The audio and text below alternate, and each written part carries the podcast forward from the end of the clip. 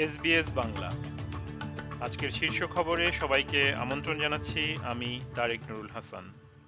আজ শুক্রবার, ষোলো ফেব্রুয়ারি দু হাজার চব্বিশ সাল। গ্র্যাম্পিয়ান্স ন্যাশনাল পার্কের পোমোনাল এলাকায় এক অগ্নিকাণ্ডের ঘটনায় কমপক্ষে চুয়াল্লিশটি বাড়ি পুড়ে গেছে বলে জানিয়েছেন ভিক্টোরিয়া স্টেটের প্রিমিয়ার জাসিন্টা অ্যালান। তিনি বলেন, এই সংখ্যা আরও বাড়তে পারে। এদিকে ড্যাডসোয়েলস ব্রিজ এলাকার আরও একটি বাড়ি পুড়ে গেছে বলে জানা গেছে। উইকিলিক্সের প্রতিষ্ঠাতা জুলিয়ান অ্যাসাঞ্জকে এক সপ্তাহেরও কম সময়ের মধ্যে যুক্তরাষ্ট্রের কাছে হস্তান্তর করা হতে পারে।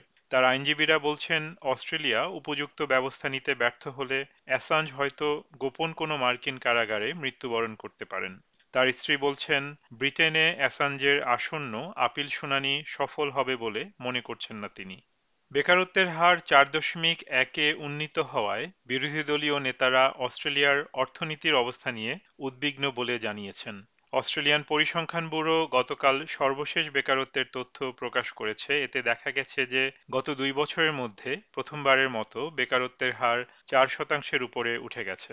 ইসরায়েলি বাহিনী দক্ষিণ গাজার প্রধান হাসপাতাল খান ইউনিসের নাসের হাসপাতালে হামলা চালিয়েছে। সেনাবাহিনী বলছে যে হামাসের হাতে অপহৃত জিম্মিদের সন্ধানে সেখানে তারা একটি সীমিত অভিযান চালাচ্ছে। খান ইউনিসের নাসের হাসপাতালে আশ্রয় নেওয়া হাজার হাজার বাস্তুচ্যুত মানুষকে সরিয়ে নেওয়ার ঘোষণার একদিন পরেই ইসরায়েলি সেনাবাহিনী গতকাল বৃহস্পতিবারে এই অভিযান চালায়।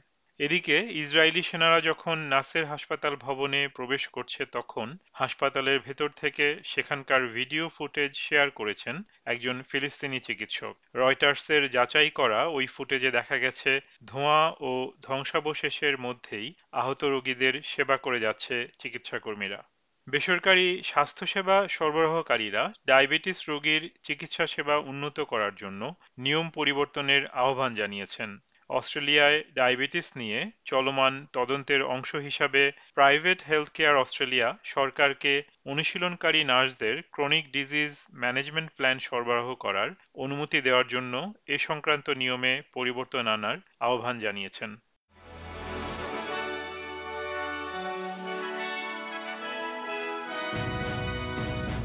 শ্রোতা বন্ধুরা এই ছিল আমাদের আজকের শীর্ষ খবর। এসবিএস বাংলার প্রতিদিনের সংবাদ নিয়ে আমাদের আরও পডকাস্ট শুনতে ভিজিট করুন SBS dot com dot AU slash Bangla. বিদায় নিচ্ছি, আমি তারেক নুরুল হাসান। সবাই সুস্থ থাকুন, আনন্দে থাকুন। আমাদেরকে লাইক দিন শেয়ার করুন, আপনার মতামত দিন। ফেসবুকে ফলো করুন এস বাংলা